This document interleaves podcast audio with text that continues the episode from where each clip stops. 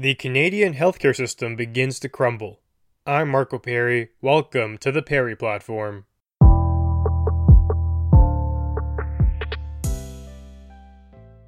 Global News reports that doctors are saying our healthcare system has collapsed as patient surges are fueling ER closures across Canada. The first voice we hear from is Dr. Raghu Venugopal. He's an emergency room physician in Toronto, and he says he believes the healthcare system is not collapsing, but rather it has already collapsed. and That's pretty grim. So, surging demand, he says, has already forced emergency room closures across the country. And this is true.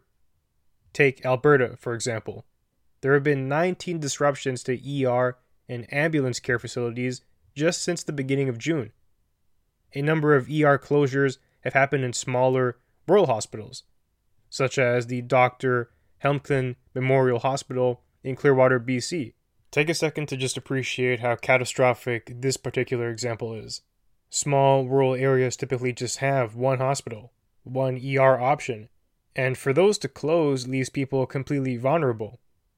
What, you're going to show up with an injury and not be able to be seen? That's ridiculous for a country like Canada. And there are other examples too, like Montreal's Children's Hospital, which was temporarily forced to turn patients away due to overcrowding. So, it's happening across provinces, it's happening in small rural areas, and even large hospitals like Montreal's Children's is facing problems right now. And now let's say you're fortunate enough not to encounter a full on closure. What are you going to be dealing with? It's excessive wait times. You'll be sitting in the waiting room for hours upon hours until you're actually able to be seen. And that's just for the initial consultation. Don't get me started on wait times for operations, which were always absurd actually, even before the pandemic, but that problem has exploded tenfold. And then later on the problem of staffing. Nurses, in particular, are overwhelmed by the number of orders that they're being asked to carry out. They're having to cover for people, having to look after more patients than necessary, and their licenses depend on providing proper care. That's a super stressful environment and the pandemic, which has raged for years at this point, is not making things easier. These factors are leading to this decline in healthcare. It's a complete tragedy that Canada is facing this problem. You would think that after years in this pandemic, government officials at multiple levels provincial, federal, and even municipal would have figured out how to handle surges in demand without leaving us crippled. But nothing has been done. And I do feel terribly for the people who are dealing with the real world consequences of these inactions. People who are showing up to an ER and being told that they cannot be seen because there just isn't enough staff to deal with them. In Canada, that's a crazy thing to imagine, but that's a reality for many people across the country. I do feel bad for the staff who have been dealing with an insane burden. I do feel bad for the people who are waiting for an operation and it looks like they're going to keep on waiting, perhaps worsening their existing condition, reducing their likelihood of survival. We'll loop back to this discussion about consequences and potential solutions in a second, but now I want to move to the other person who was discussed in this article, Dr. Katharine Smart, who is the president of the Canadian Medical Association. She says that the issues driving these closures are complex, but one of the biggest issues facing us right now is a shortage of healthcare workers across Canada particularly in nursing. That's one major cause for sure. Now, another issue is that many of these patients who have been putting off seeing a physician during the pandemic are now sicker and need of more care. So, there's that age old saying an ounce of prevention is worth a pound of cure. People were scared of going to a hospital because COVID was raging.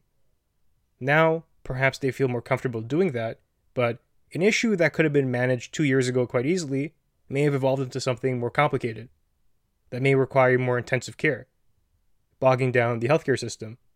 That's certainly a factor. And sometimes it isn't even the fault of the patient. Many of them were not able to get care even if they wanted to. Many procedures and treatments were put on hold. It's my prediction that in the coming years we're going to see an explosion in cancer related negative outcomes for our community. Many people were unable to do things like get basic screening and treatment, and as we know, putting things off for years when dealing with a rapidly evolving tumor is a terrible idea. In fact, things were beginning to get so ridiculous in Canada that many people were looking elsewhere for treatment. Citizens of Canada had to go to America and Europe and elsewhere to find doctors who would treat them and not be denying them due to COVID restrictions. Dr. Katharine Smart then rounds out her list by saying, of course, the seventh wave of COVID 19 is also complicating matters right now. And it isn't just the seventh wave, it's the sixth, fifth, fourth, third, second, and first. They all compounded and did damage to our system. Now, obviously, things go up and they go down. As you are in the middle of a wave, things are going to be more challenging. As you exit the wave, capacity begins to free up. But this is a predictable pattern. It's happened seven times already in Canada. But still, we're woefully unprepared. We're here with ER closures with our hands up in the air, acting as if it's the first wave and we couldn't predict that cases were going up and it would cause strains on the system. That's ridiculous. And here's a secret you don't have to be a fortune teller to know that this is going to happen again.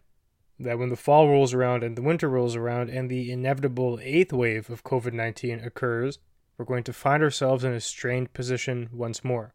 Now, in terms of solution, I don't have the exact answer, but the diagram is pretty clear. What do we need?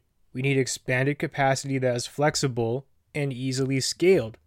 That is, scaled up when we need it to be, and scaled down when we don't.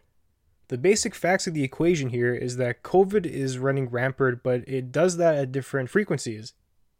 During a wave, of course, you need more staff. You need more capabilities and capacity to accommodate for the influx in ER and hospital demand. But when that COVID wave wanes, you can dial back a little bit. It's a complete waste of resources to be operating at 100% capacity all the time. But we do have to be able to go beyond that when required and to move down when not. Now, how this would work out, there are many ways to conceptualize that, but the basic formula is crystal clear. The fact that the government has done nothing in this regard is astounding. Solutions might manifest themselves in terms of a part time workforce, or getting student co ops more involved when waves are happening, or importing talent from abroad when needed. There are obviously pros and cons to each methodology here, but we should be able to have this figured out by now. Now, Deloitte did issue a report highlighting some reasons why advanced economies struggled so much with their hospital settings, and the reasons are quite compelling. The first is that there's been a shift in focus. Things have changed from things like communicable diseases to things that are non, such as diabetes and cardiovascular conditions. That's how health trends have moved in Canada and America and Europe, for example. Second, there's been a shift to driving efficiency, shifting care from cost from hospitals to outpatient settings, but the outpatient settings are not equipped like the hospital ERs, for example. So, when all of that has been outsourced and the hospital setting has eroded to some degree, when a big boom happens, you obviously cannot handle that. Deloitte also makes note that attention has been shifted away from things like prevention, and prevention would have been very impactful when it came to saving some of our hospital capacity. Now, from this, they predict two outcomes will occur, and we're actually seeing that already. One of them is the physical and mental exhaustion of the healthcare workforce. Yes, that's clearly a major issue right now. And layer on the fact that if one of these healthcare workers catches COVID themselves, they're going to be out of commission for a bit leaving further gaps in the healthcare system. And the second thing that they mention here is something we already covered a growing backlog of healthcare procedures, people who weren't able to be seen during the peak of the pandemic, either because they didn't go in or because they weren't allowed to go in. All of this is very, very concerning. This leaves us with one fundamental question How do we adapt going forward? It's clear that the current approach of playing ostrich with your head in the ground, ignoring the problem, is not going to do any good for us. The problems are very real, and a re envisioning of the healthcare system in Canada is called for. Otherwise, I don't see how we get out of this even without COVID. That backlog continues to grow. That's going to crush our capabilities. Investment, innovation, creative thinking. These are things that we need to navigate out of this problem, and I do hope that this situation has been a wake up call to the government.